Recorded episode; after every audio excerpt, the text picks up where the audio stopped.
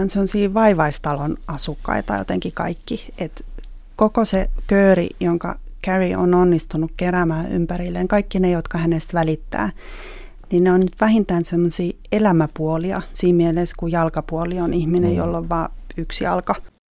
Homeland, eli isänmaan puolesta, on kausisarja, jossa pääosassa on C I A:n agentteja ja heidän rauhansa häiritseviä todellisia ja potentiaalisia terroristeja kotona ja maailmalla.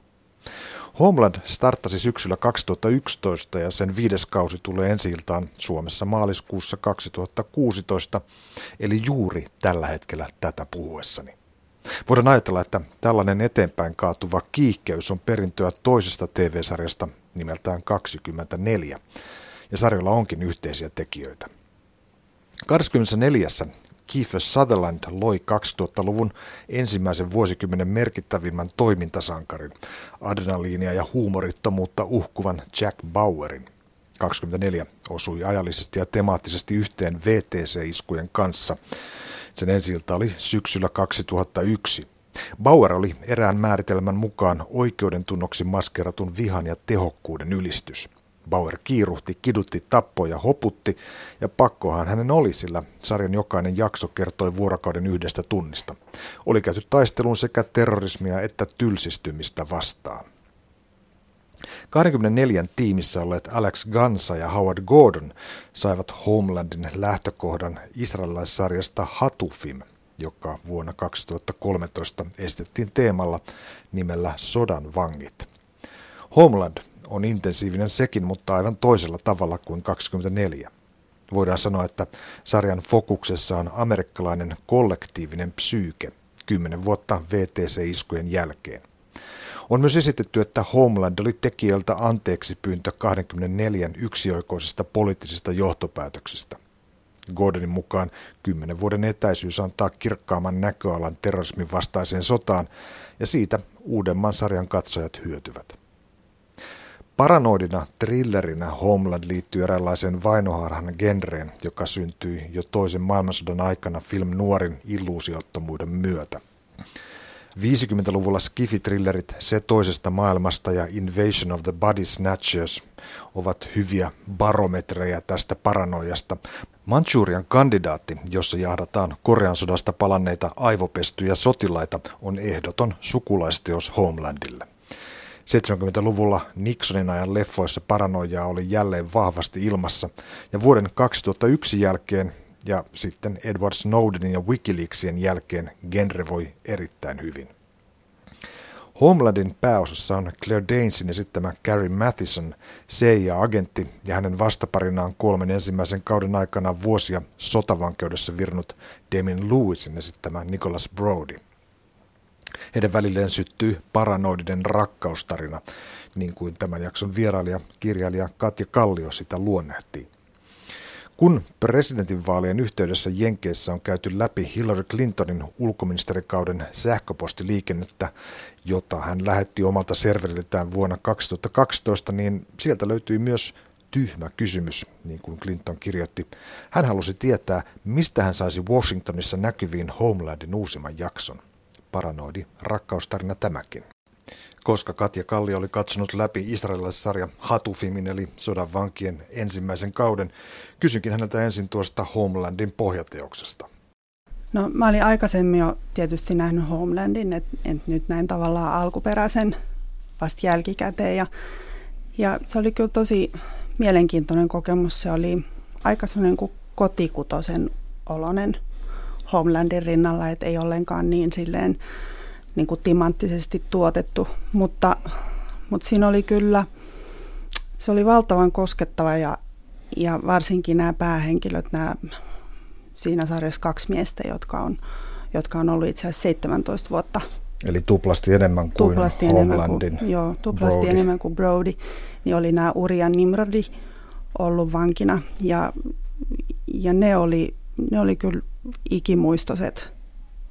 ikimuistoiset henkilöhahmot ja roolisuoritukset myöskin, että, että hyvin erityyppiset kuin Brody, että näistähän ei kumpikaan ollut mikään sotasankari, aivan, eikä minkäänlainen sankari, että, että Brodyhan on niin kuin kolmannen polven merijalkaväenmies, Ja, ja ilman muuta sankari on niin kuin lähtökohtaisesti, kun mm-hmm. sitten taas nämä kaksi oli teinipoikia, jotka oli suorittamassa sotapalvelusta ja jäi sillä, sillä tielleen Aivan. seitsemäntoista vuodeksi kidutettaviksi, niin lähtökohdat on tietenkin tosi eri, mutta hirveän mielenkiintoiset. Niin mä katson kolme ensimmäistä jaksoa ja Uri ja Nimrod on, on kuin haavanlehtiä, kun ne tulee, varsinkin, varsinkin tämä toinen. Kumpi se, uri. Se, uri, joo, joo. Kyllä.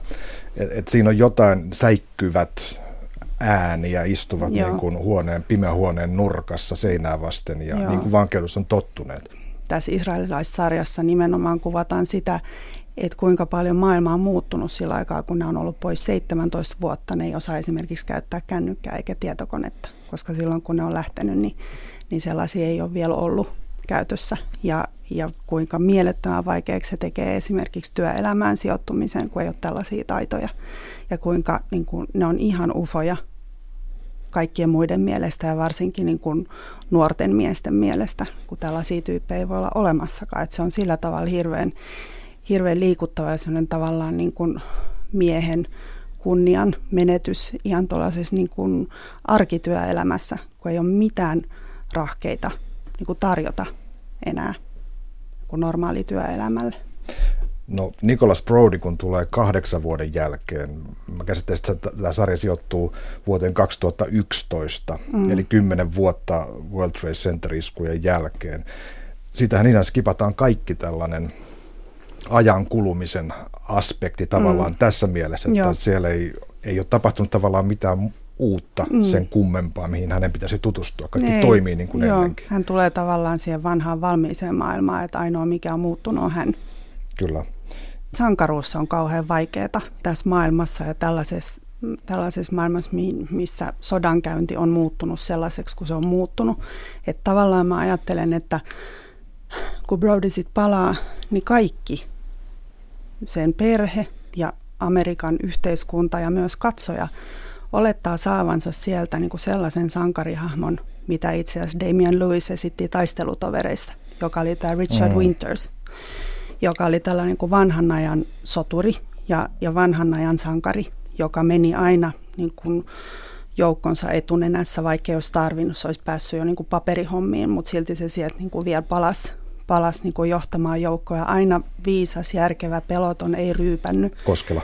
Koskela, nimenomaan.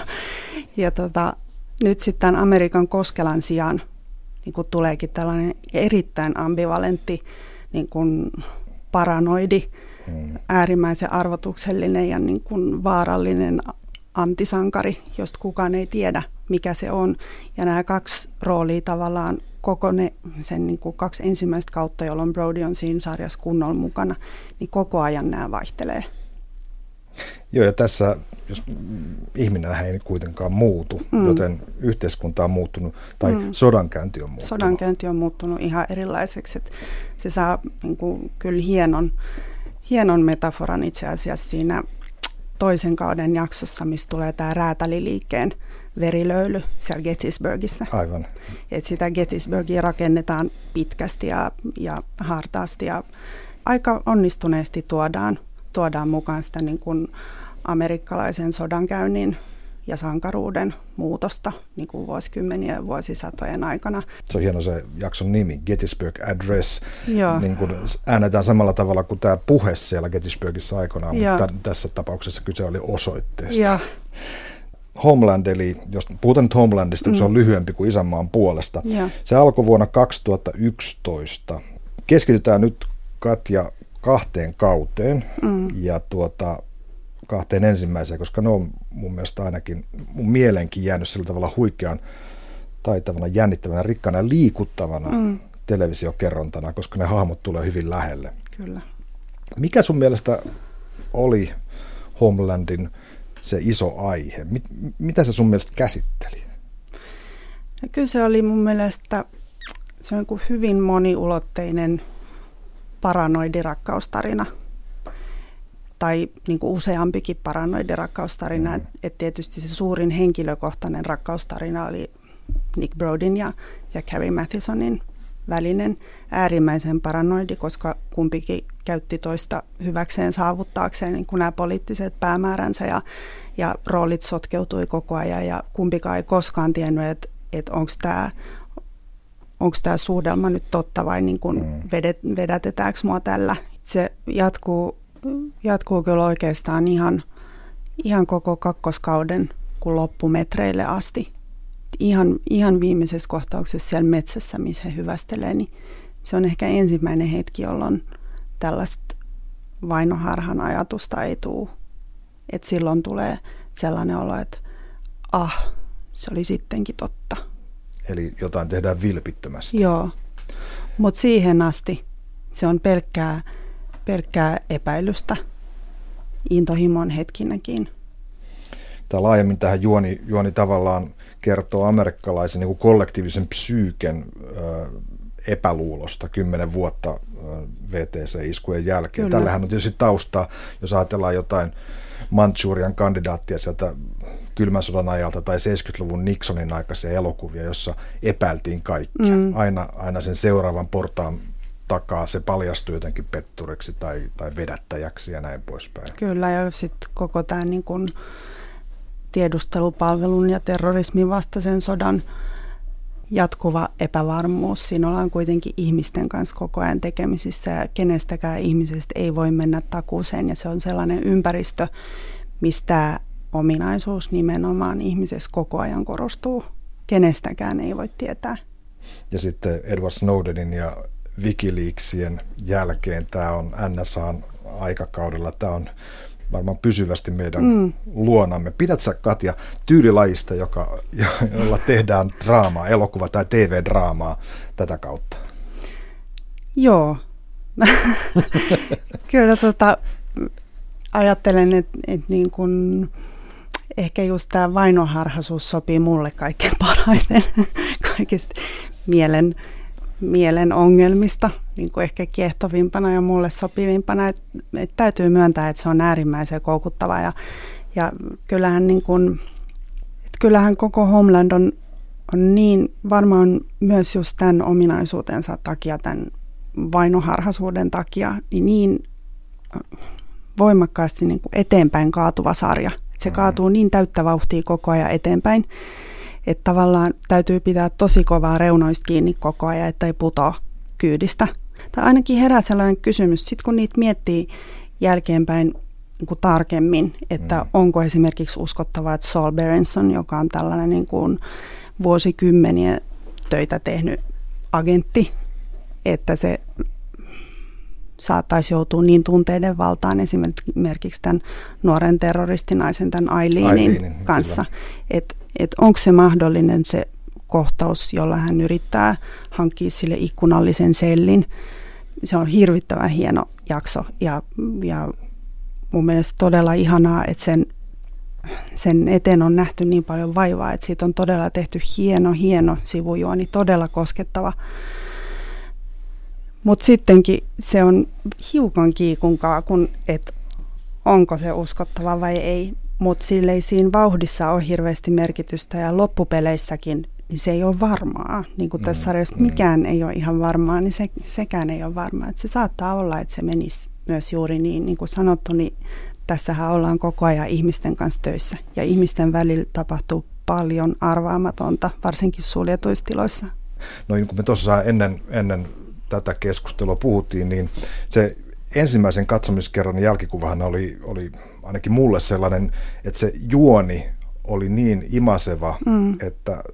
että jälkeenpäin kun sitä ajatteli, niin ei muistanut sitä, mitä toisella kerralla koki, että kuinka ne ihmiset ja heidän ominaisuutensa ja suhteensa ja se tilanne, missä he elää, niin kuinka vahvaksi se tulee tällä toisella kerralla. Eli periaatteessa sellaiset hitaat kohdat, sellaiset tauot, sellaiset Joo. latautuneet hetket. Joo, se on ihan totta. Että oikeastaan ainoat, ainoat sellaiset ihmisten väliset hienot suuret hetket jäi mieleen, niin kuin tämä Brodyn ja Carrien ensimmäinen viikonloppu siellä maalla. Se jäi hirveän selvästi mieleen. Kyllä, koska paikka oli toinen. Joo. Paikka oli toinen ja sitten siinä oli valtava intensiteetti ja se oli, kaik- se oli romanttinenkin ja, ja tavallaan sillä tavalla tarjosi helpotusta siihen jatkuvaan katsojankin varuillaan oloon ja siihen pettymykseen valmistautumiseen, että taaskaan tämä ei ole totta, taaskaan ne ei oikeasti rakasta toisiaan. Siinä tuli hetkeksi sellainen, sai, sai luopua siitä aseistuksesta itsekin katsoja. Ja sitten toinen on tietysti tämä mielettömän hieno kohta, missä Carrie on seonnut. Kaksisuuntainen mielialahäiriö on niin kuin kunnolla pamahtanut päälle ja hänellä on se eri värisillä tusseilla tehty kaavio siellä, siellä seinässään ja hän odottaa Brodia, joka onkin hommannut sinne, pettänyt hänet taas ja hommannut sinne paikalle tämän C I A:n pomon, joka on äärimmäisen hieno kohtaus, missä käytetään jatsia todella tavallaan niin kuin jälkeenpäin ehkä vähän aliarvioikin ensimmäisen katsomiskerran jälkeen tätä sarjaa just nimenomaan tämän tämän juonellisuuden ja, ja, ja vauhdin takia, mutta se kestää hirveän monta katsomiskertaa. No sarjan loi kaksikko Alex Gansa ja Howard Gordon. Tämä kaksikymmentäneljä-sarjahan syntyi juuri silloin V T C-iskujen jälke, jälkeisinä, tai se itse asiassa tuli ensi-iltaa juuri V T C-iskujen jälkeen. Ja siinä on hyvin semmoinen adrenaliinilla ladattu äh, henki, jossa asiat tapahtuu reaaliajassa ja koko ajan on uhka päällä, että joukkotuhoaseita terroristit käyttää. Ja, ja niin kuin sanottiin Jack Bauerista, siitä päähenkilöstä, että se on tämmöinen oikeuden tunnoksi maskerattu vihan ja tehokkuuden ylistys.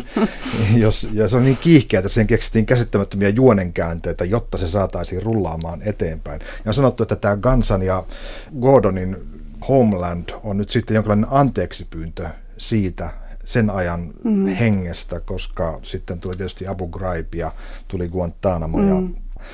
Ja itse asiassa jossain vaiheessa joku, joku tokasi aika hyvin, että kaksi nelonen kuvaa äh, toimistotyöläisen arkea, sitä, sitä kiihkeyttä, jossa mennään. Ja itse asiassa kaikki nämä, nämä C I A:t ja terrorismin vastainen taistelu on vaan niin kuin tällaista mm. eufemismia mm. sille tehostamisen ja leikkaamisen ja, ja muun muutosjohtamisen Miksei? maailmalle, jossa kuka tahansa, koska tahansa voi lentää ulos. Mm. Puhutaan, Katja, hieman tästä Homelandin tunnarista. Olemme edenneet joo, tunnariin, joo. koska se on mun mielestä hieno. Se on hieno. Mit, mi, mi, miksi sä pidit siitä? No se tavallaan pitkän aikaa meni mun ohi silleen vaan joka, joka jakson alussa ilman, että mä ihan kauheasti siihen kiinnitin huomiota. Totta kai tämä niin kuin presidenttien vaihtuminen ja tämä terrorismipuheen pysyminen jokaisen presidentin puheessa. Vähitellen tietysti niin kuin kiinnittää huomio siihen, että, että vaikka nämä pää, päähenkilöt on selkeästi kaksi kahdessa kaskaudessa, ne on Carrie ja Brody, niin alkuteksteissä, alkutekstit on selvästi Carrien, mm. koska siellä on hänen lapsuuden kuvansa, siellä on hänen musiikkiharrastuksensa ja, ja hänen myös se sairautensa maailma, joka on epävarma ja kääntyy ylösalaisin, kun erilaisissa tilanteissa liikuttavasti tuotu se pienen tytön, se saparopäisen tytön hahmo siellä, joka on leijonan aamari päässä, pelottelee pikkusena ja vaarattomana isoa maailmaa. Sitten tämä labyrintti, mihin ilmestyy Brodia. Aivan. Ja ja. Se on, se on niin kuin harvinaisen hienosti ja moniulotteisesti ja, ja niin kuin ajatuksia herättävästi tehty. Se on hyvin arvotuksellinen ja silti siitä saa selittämättömällä tavalla kuvan siitä, että miten tämä persoona on rakentunut. Niin, tässä tunnarin musiikissahan on, on Thomas Tankon kvintetin biisi Terminal seitsemän, ja sehän niin kuin tavallaan ennakoi koko tätä jats, jatsia tavallaan avaimena siinä Carrien maailmaan. Mm. Carrie kuuntelee hirveän usein esimerkiksi Monkkia ja, mm. ja, ja panee musiikin soimaan autossa, jats, jats-kanavan nimenomaan. Ja jotenkin tuntuu, että, että jats on semmoinen ilmaisutapa, joka, joka on avain, niin kuin luo hänelle selkeyttä Joo. ja harmoniaa. Ikään kuin se olisi se tapa, millä sen aivot toimii. Jats on bipolaarista musiikkia niin. ehkä. niin, joo, ja sitten sekin Sekin, että se on yhdistetty se hänen sairautensa puhkeaminen siihen musiikkiin. Eli silloin hän, hän kertoo sitten myöhemmin, kun hän on Saulille kärrynyt siitä, että hän on, hänellä on tämä kaksisuuntainen mielialahäiriö, niin hän kertoo, että hän yliopistolla kirjoitti sen neljänkymmenenviiden liuskan raportin, missä hän oli keksinyt musiikin uudestaan. ja, ja professori ohjasi hänet sitten sinne suoraan hoitoon. Suoraan hoitoon. ja itse asiassa mä katsoin, kun Claire Danes, mm. tämä Carrey esittävä näyttelijä oli Stephen Colbertin vieraana Late Showssa. Mm-hmm. Ja ne molemmat oli sillä, että mitä se tunnari tarkoittaa? En mä tiedä ollenkaan. Kumpikin oli niin kuin mukamas, ettei ne ymmärrä ollenkaan, mistä siinä on kysymys, että se on jotain aivan, aivan kaoottista ja logiikan ulkopuolella. Louis Armstrong vilahtaa Louis siellä. Armstrong vilahtaa siellä. Kyllä. Ja sitten on hienoa nämä lyhyet sitaatit sieltä. Carrey lausui siellä tän, että, että ihan englanniksi, että fuck I missed something once, I can't let that mm. happen again. Mm. Eli hän on jotain jäänyt häneltä huomaamatta, mm. jota en halua, että semmoinen koskaan enää tapahtuu. Ja mulla on semmoinen tuntuu, että onko hän ollut tekemisissä, onko hän ollut C I A:ssa jo silloin V T C-iskujen aikaan. Mm, niin. Eli hänellä on tavallaan huono omatunto, semmoinen trauma siitä, että hän ei jonkun tällaisen suuren asian alla ollut ihan kärryllä, että mitä, mitä on tulossa tapahtumaan. Joo, se on totta. Ja sitten Saulhan vastaa siihen, että me, meiltä kaikilta jäi sinä päivänä jotain huomaamatta. Ja Carrey vastaa, kyllä, että joo, mutta mä en ole kaikki, mikä hirveän hyvin, kun joku vastaa sitä koko sen asennetta, että sen on pakko hoitaa tämä yksin. Carreyhän on sellainen, kun kaikki on aina pakko hoitaa yksin tai itse. Aina pitää itse tehdä kaikki. Se on tämän tyyppinen ihminen, vaikka ei välttämättä ihan tarttisi. Missä seuraa myös, että hän aina haukkuu toisia ja tuntuu olevan niin kuin se koko ajan burnoutin partaalla oleva henkilö siinä työyhteisössä. Räyhää minkä ehtii. Kyllä. Ja Et, et hän, on, hän on tavallaan oppii kiittämään. Hän on vähän mm. niin kuin Saaga Noreen Siltasarjassa, että hän Joo. oppii kyllä, että miten kannattaa toimia, Joo. mutta se ei tule usein kovin spontaanista. Joo, ne muistuttaa kyllä muutenkin paljon, paljon toisia, vaikka totta kai on niin kuin paljon erojakin, että Että Carreyhän on äärimmäisen tunteellinen, tai sillä on hirveän voimakkaat tunteet, ja se ei niitä pysty kontrolloimaan, eikä niiden julkituomista millään lailla. Että sen kaikki tunteet tulee sieltä täysin, täysin vailla suodatinta oikeastaan koko ajan. Kierretään tätä Carreyä sen verran vielä, että, että kun mä kuuntelen tota lausetta, että hän ei joskus, jossain vaiheessa ei huomannut jotain, ja hänellä, hänellä on koko ajan sellainen tuntuu, että hän ei muista jotain, mm. että hänellä on hirveästi aineistoa, hän muista mikä asia mm. se on, mikä häntä vaivaa. Tässä on ikään kuin semmoinen, että muisti on, on tämmöinen pahin vainoharhan aiheuttaja. Mm. Tunnistatko tämän? Joo, tunnistan kyllä, ja se aiheuttaa kauheasti varmisteluja, muun muassa sitä, että ennen kuin puhuu jostain T V-sarjasta, niin sen katsoo viisi kertaa, että varmasti muistaa, mitä, siitä, mitä siinä on tapahtunut. Mutta muisti on siinä tärkeä asia, ja, ja ykköskausihan loppuu siihen, että Carrey päättää ottaa tätä sähköshokkiterapiaa, jonka kun sivuvaikutus saattaa olla se, että muisti menee mm, osittain mm. ja kenties lyhytaikaisesti, mutta se, nimenomaan se ykkös, ykköskauden päätöksen koukku on se, että hän siellä just ennen sähköshokkia muistaa Brodyn heränneen painajaisen ja sanoneen nimen Aissa, kyllä, joka on tämä niin kuin koko, koko Brodyn hankkeen perimmäinen syy. Eli sanottakoon tässä, että Abu Nasirin pikkupoika, joka, joka tässä vankeusaikana muodostui Brodylle kuin omaksi lapseksi. Mm. Tämä oli tietysti terroristipomolta myös taktiikkaa, mutta, mutta, mutta siinä, on, siinä on kummallisia siteitä, jossa niin kuin otetaan, otetaan tämä niin sanotusti aivopestävä tai käännettävä henkilö mm. osaksi omaa perhettä mm. ja annetaan hänelle motiivi kostaa niille ihmisille, jotka, jotka on, on tehneet pahaa sitä perhettä kohtaan. Mm. Ja seitsemän vuottakin on pitkä aika, vaikka se ei ole yhtä pitkä tietenkään kuin seitsemäntoista vuotta, minkä nämä alkuperäisen israelilaisen sarjan vangit kärsi. Mutta seitsemän vuottakin on pitkä aika, ja muun muassa Brodyn lapset, se, kun puhuttiin aikaisemmin siitä, että maailma ei ollut kauheasti muuttunut sillä aikaa, kun hän oli pois, niin se tietysti oli muuttanut, että hänen pikkuvauvoistaan ja tosi nuorista lapsista on tullut mm. teinejä. Mm. Ja, ja se on yksi... yksi tämän sarjan semmoinen niin kuin ihan selkeä kipukohta, että, että kun ei tunne omia lapsiaan eikä välttämättä tunne niitä kohtaan enää sitä tai vielä sitä, mitä niitä kohtaan pitäisi tuntea. Et tunteet on tavallaan ihan väärässä ihmisessä, väärässä lapsessa, mm. johon, on, johon ne tunteet on kohdistunut osittain niin kuin vääristä syistä, niin kuin manipulaation seurauksena. Se on mielettömän monimutkainen emotionaalinen tilanne. Ja tästä syystä just Brodyn ja hänen tyttärensä Danan, teini-ikäisen tyttären suhde on yksi kipeimpiä, mikä tässä mm. on, koska tytär ensin on epäluuloinen, sen jälkeen mm. hän hyväksyy, sen mm. jälkeen hän alkaa luottaa, sitten mm. hän menettää luottamuksen ja koko ajan ollaan sillä rajalla, että onko tämä se mun isä. Ja se tuntuu välillä, että se suhde voisi olla vaikka kuinka hieno. Mm. Deinalla on kauhean traaginen mun mielestä se muoto, muodon muutos niiden kahden ensimmäisen kauden aikana, vaikka se ei ole hirveän näkyvä, että se on... Se on tehty hyvin hienovaraisesti ja melkein sanoisin silleen symbolisesti sen käsien liikkeillä. Mutta jos ajattelee millainen tyttö se on ennen kuin Brody tulee takaisin, niin se on aika sanavalmis ja, ja oikukas, käyttäytyy aika huonosti, tosi teräväkielinen. Ja kun Brody tulee takaisin, niin Dana joutuu mun mielestä sellaiseen niin kuin yhä paksumpaan sumuun mm. ja, ja se tekee käsillä, se näpelöi koko ajan omiin sormiaan. Sillä on koko ajan sormet, sormet liikkeessä ja ne koskettelee toisiaan. Niin se oli musta ensin aika häiritsevä maneeri.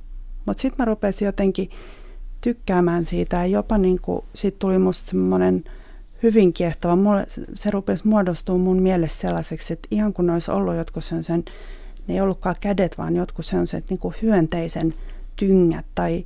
tai jotkut raajat, jotka tuottaa semmoista seittiä tai harsoa, koteloa, mitä se niin kuin kutoo ja luo ympärilleen koko ajan tavallaan niin kuin ehkä suojaksi. Se muuttuu koko ajan hitaammaksi se tyttö. Sen rytmihän on aivan toinen kuin niiden kaikkien muiden, joilla on tosi hektinen rytmi. Se on todella hidas, se liikkuu hitaasti, se puhuu hitaasti, se katsoo, toljottaa aika suoraan, se ikään kuin koko ajan hidastuu ja hämärtyy ja ikään kuin se kattoisi koko maailmaa yhä, yhä enenevästi semmoisen harson läpi, kuin yhä paksumman harson.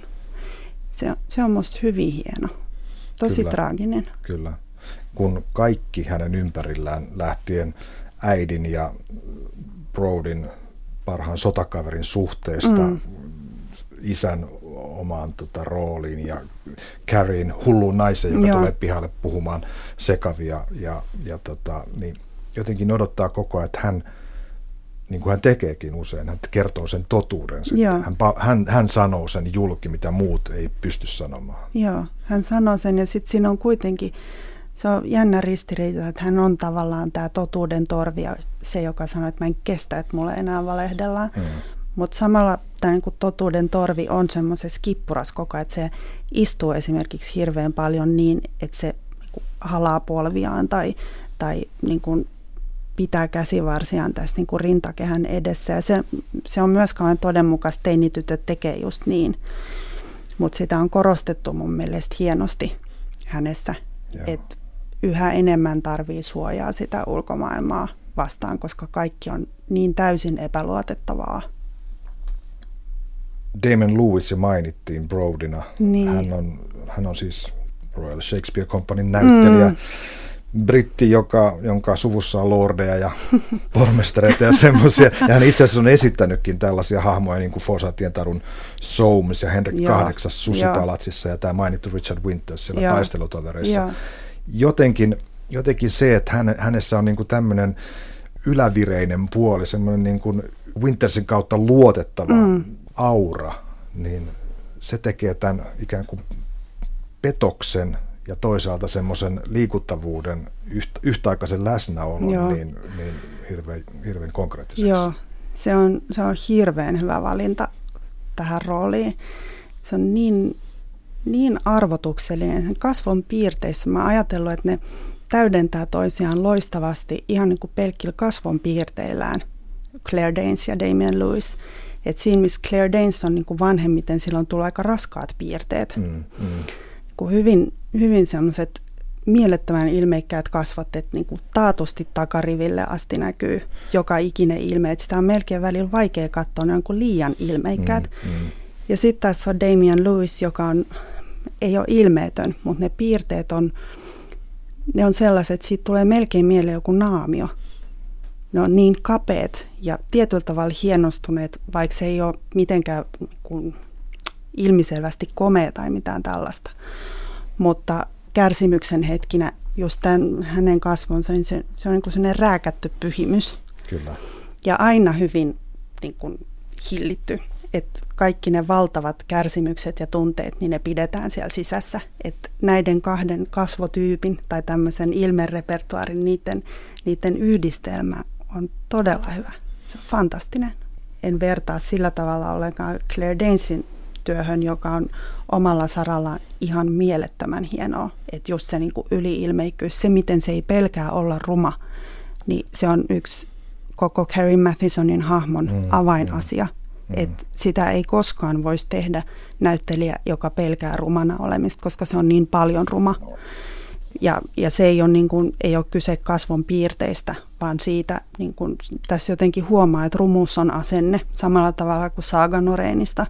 Sillassa huomaa, että rumuus on asenne, että se on sitä, että on, on vihainen, eikä hymyile koskaan, eikä ikinä anna periksi, ja kaikki se näkyy koko ajan.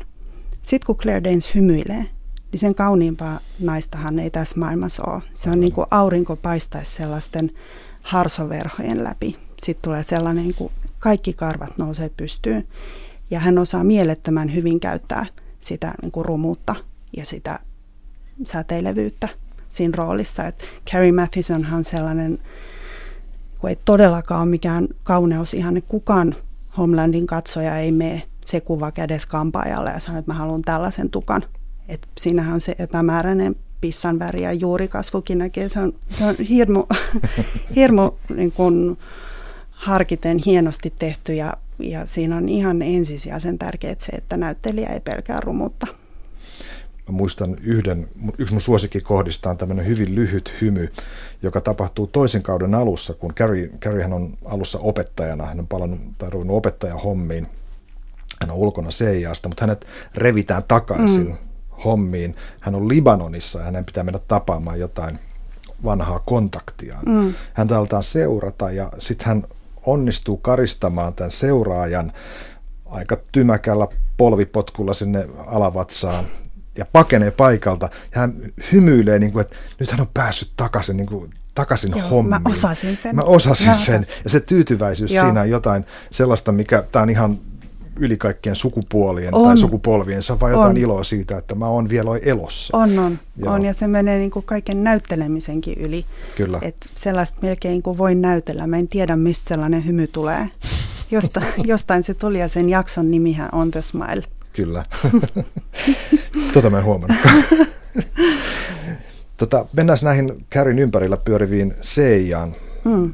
henkilöihin. Mun mielestä tässä on hauska parivalikko Virgil ja Max, jotka on ikään kuin mm. I T-tukihenkilöt. He on, he on he, jotka pistää salakuuntelut pystyyn. He on, jotka on tarkkailuautossa. He on he, jotka seuraa. Mm. Niin, hienoa näissä on, että vaikka, vaikka he tajuaa, että, että Carrie on omituinen, ne mm. he hyväksyvät sen.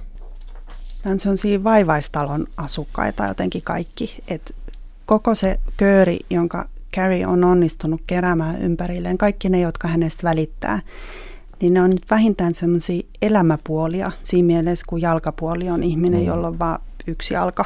Mm.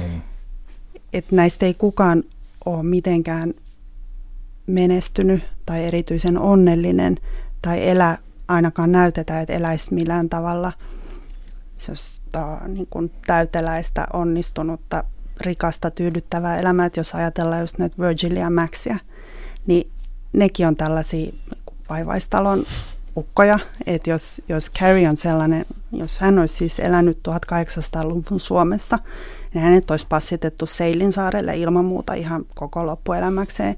Ja Nä, näitä muita ehkä ei, mutta kyllä niin kuin vaivaistaloasukkaat olisi, että se ei ole mikään pramea, pramea kuoro, mutta se on hirveän hyvä, se on, se on kauhean liikuttavaa, että tällaisesta, kyllä. vaikka Carriella on omakin perheen tynkä tai ihan, ihan niin kuin hyvä perhe, on, on isä ja sisko, joka on ottanut äidin roolin ihan selvästi, mutta, mutta ne elää kuitenkin normaalimaailmassa ja Carrie ei. Kun se elää tässä vainoharhaisessa tiedustelumaailmassa, niin se perhe, minkä se oikeasti on itselleen koonnut, niin ne on näitä jalkapuolia. Niin, ja tämä jalkapuoli tai vaivaistalon isäntä, tavallaan sen Carrien oman talon isäntä on tietysti Saul Berenson, niin. joka on tämä ymmärtäjä, on tämä isähahmo. Se on mm. niin, kuin, niin kuin Hans on Saga Norenille mm. siinä Siltasarjassa, ja, niin tämä on samalla tavalla se, joka osoittaa rajat. Mm. mutta ymmärtää myöskin niiden ylityksiä. Mm. Ensimmäisessä, onko se nyt ensimmäisessä jaksossa, kun Carrie on tajunnut sen, että, että todennäköisesti Brody on, on mm. tämmöinen myyrä, että Brody mm. on käännytetty. Ja hän yrittää saada sitä lupaa salakuuntelulle ja salakatselulle, niin hän käyttää viimeisenä keinonaan, kun hän ei saa mitenkään läpi sitä salakuuntelua ja katselua, niin hän yrittää vietellä mm. Saulia, joo, mikä oli aika paha. Mä vähän pitkään epäilen, että onko tämä nyt vähän liikaa. No mä oon samaa mieltä. Mä oon sitä mieltä, että sitä hahmoa on korjattu sen pilotin jälkeen. Niinpä, niin kuin hiukan justeerattu, että koska se oli jotenkin Saul on, siihen ei voi seksuaalisesti Carrie niin kuin osallistuu, että Carrien seksielämä on tosi niin kuin aika aktiivinen, ottaa huomioon sen vähän vapaa-ajan, mikä hänellä on, ja hän ei ole missään nimessä viaton, mikä tuli hirveän hauskasti muista esiin esimerkiksi siinä, kun on tuotu tämä uusi tärkeä hahmo Peter Quinn mukaan, kyllä, joka vahingoittuu siellä Gettysburgin taistelusta ja nousee sairaalavuoteeltaan, kiskoo letkut irti ja rupeaa pukeutumaan ja paljastaa takapuolensa. Ja Carrie sanoo silleen, että, että come on, että, niinku, että esiinnyksä noin mun edessäni. Niin se sanoo Carrielle tai Peter, että niin kuin sä et olisi nähnyt kullia ennen. Niin tälleen ei mille, näin ei sanota, niin kuin Jessica Brodylle kukaan ei sanoisi koskaan näin, että Carrie on kyllä... on kyllä kaikkea muuta kuin viaton tyyppi, mutta mut Saul Berensonin kanssa kuitenkaan niin kun ei mitenkään voisi ylitellä tuommoisia rajoja. Et musta tuntuu, että sen pilotin jälkeen joo, on joo. katsottu, että tämä on liikaa. Me ei hirveästi ehditä juonta käydä läpi, mutta tästä tiedustelun luonteesta, tästä vakoilun luonteesta jotain täytyy puhua. Nimittäin todellisessa elämässähän terrorismi on hirveän vähän. Mm. Sitä on äärimmäisen vähän. Mm. Sen takia ne tiedusteluorganisaatiot ovat niin kauhean suuria, koska sitä on vaikea löytää. Mm. Ja sitten taas seksiä on kauhean paljon. Mm. Ja jotenkin yhteistä seksillä ja terrorismilla on, että ne molemmat on piilossa. Mm. Jolloin jos etsii terrorismia, todennäköisesti löytää hirveästi seksiä. Mm. Ja sitten me päästään niin kuin siihen tirkistelyyn. Niin. Että me korvataan tavallaan seksi terrorismilla ja koko ajan me löydetään vaan sitä seksiä ja se on pirullista. Mm. Ja sitten... Tässäkin on jakso, jossa Carrie sitten vahtaa sitä Brodien äh, perhe-elämää, mm. ja hän näkee, miten ne siellä sitten mm. touhuaa. Ja... Joo, ja sittenhän äh, se hyvin tuo kans, kun esiin sen Jessica Brodyn ja Carrie Mathisonin välisen suunnattoman eron. Tässähän meillä on kaksi täsmälleen toistensa vastakohtiin, nämä kaksi naistyyppiä. Jessica Brody on... Just häneltä puuttuu se alakerta. Hän ei ole ihan, ei ole ihan niin hölmö, että voisi sanoa, että puuttuu myös yläkerta, mutta, mutta niin kuin lähestulkoon. Mutta hän on hirveän todella lämmin, kaunis, ihana, lämmin, huolehtiva, rakastava, us, uskollinenkin. Hän kuitenkin seitsemän vuotta odotti kuolleeksi julistettua miestään, että hän on siis lähes pyhimys. Ja... Ja sitten toisella puolella on Carrie, jolta puuttuu kaikki nämä naisen perinteiset ominaisuudet tai naisilta toivotut ja, ja oletetut hän on itse ominaisuudet. Hän, hän on tavallaan teini. Mä muistan tämän Saulin repliikin, että, että clean your apartment and eat some real food. Ja, just niin, just niin. Ja, ja myöskin niin kuin heidän seksielämät on, on yhtä, yhtä niin kuin toisistaan poikkeavat. Että Jessica Brodyn seksielämä, vaikka hän, vaikka hän loppujen lopuksi onkin sortunut ja pettänyt kuollutta miestään, niin, niin se on ollut tästä huolimatta hirveän säädyllistä ja jotenkin tosi viatonta. Ja sitten taas meillä on esimerkiksi tämä Carrien ja Brodyn pöyristyttävä seksikohtaus, jota tämä koko C I A joutuu todistamaan, koska mm-hmm. siellä on... Mikrof, ainakin mikrofonit, en, äänet, et, kuuluu, äänet kuuluu, kameroita ei ollut, mutta niin hirveän kuulosta paukutusta ja ähellystä. Kyllä. Jessica Brody ei ikinä harrastaisi tämän tyyppistä seksiä, mutta et just tämä, että et koko ajan kun terroristeja etsitään, niin päädytään todistamaan toisten seksikohtauksiin, niin sitä ollaan osattu kyllä hirveän hyvin hyödyntää myös niin kuin näiden naishahmojen naishahmojen tämmöisessä radikaalissa erottelussa. Niin kuin salainen elämä on Brodylla, kun hän menee rukoilemaan mm. muslimiksi kääntyneenä autotalliinsa. Mm. Se on mielettömän hieno kohtaus. Se on hieno ja, ja, ja siitä tulee mieleen se, että kun ajatellaan terrorismia ja salaista elämää ja yhteiskunnan läpinäkyvyyttä, niin onko se muslimina oleminen nyt sitten ja se rukoilu, onko se merkki, jos, mistä se on merkki? Onko se nimenomaan merkki siitä, että tässä nyt on mahdollinen terroristi? Mä oon ajatellut, että jos, jos tällainen käänne olisi tullut pohjoismaisessa sarjassa, niin se efekti olisi ollut hyvin paljon pienempi. Mm, mm. Mutta koska se on nimenomaan amerikkalainen sarja, niin jotenkin sen lukee sen amerikkalaisen kulttuurin ja yhteiskunnan kautta, jolloin se kun amerikkalaisen sankarin kääntyminen muslimiksi ja, ja se harrasrukous, joka on hyvin yksityinen hetki, sitä on melkein yhtä kiusallista katsoa kuin niitä seksikohtauksia salaa. Et siinä on saman, samanlaista intimiteettiä siinä, siinä rukoushetkessä. Mutta en usko, että jos se olisi nyt tullut vaikka Sillassa tai jossain muussa pohjoismaisessa sarjassa, että se olisi ollut niin jotenkin karvoja nostattava se efekti, mitä se tossa sen sijaan oli. Se oli todella hyytävä hetki. Toisaalta musta oli hirveän hieno se, että siinä kakkoskauden, olikohan toiseksi viimeinen jakso, missä Peter Quinn on nyt sitten lähtenyt salamurhaamaan Brodia. Ja Brody ja Carrie on ollut toisen ihanan viikonlopun siellä mm. mökillä.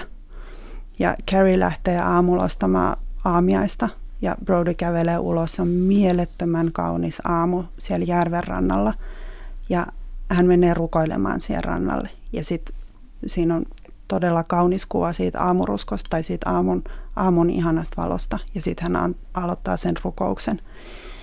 Se on musta tehty sillä tavalla, että sen hetken todellinen hartaus ja kauneus näkyy. Se on musta aika yllättävää, että sellainen on tehty siihen. Että se on musta niinku yllättävän jotenkin avarakatseista Kyllä. siihen sarjaan ja siihen ympäristöön. Että se on todella näytetty aidosti kauniina hetkenä. Mulla on tää jotenkin tämä ajatus, että että tämä armeijan ja tiedustelun suhde ihmisiin on niin kuin, että ne on pelkkää materiaalia. Mm. Se tulee hirveän monesta asiasta läpi, että, että loppujen lopuksi, kun tehdään ratkaisuja, niin ei ajatella niitä persoonina, vaan pelkkänä materiaalina. Vähän niin kuin sodassa tapahtuu, mm. että sotajoukot pannaan tonne ja, ja, ja sitten tiedetään, että tappioita tulee. Ajattelin ihan samaa, kun olen tässä rinnakkain katsonut just sitä Taistelutoverit, Band of Brothers, ja siinä tulee niin hirveän voimakkaasti koko ajan se järjettömyyden tunne, että nämä on ihmisiä mm. ja nämä menee tonne ja ne tietää, että ne kuolee sinne ja kaikki tietää, että ne kuolee ja silti ne menee.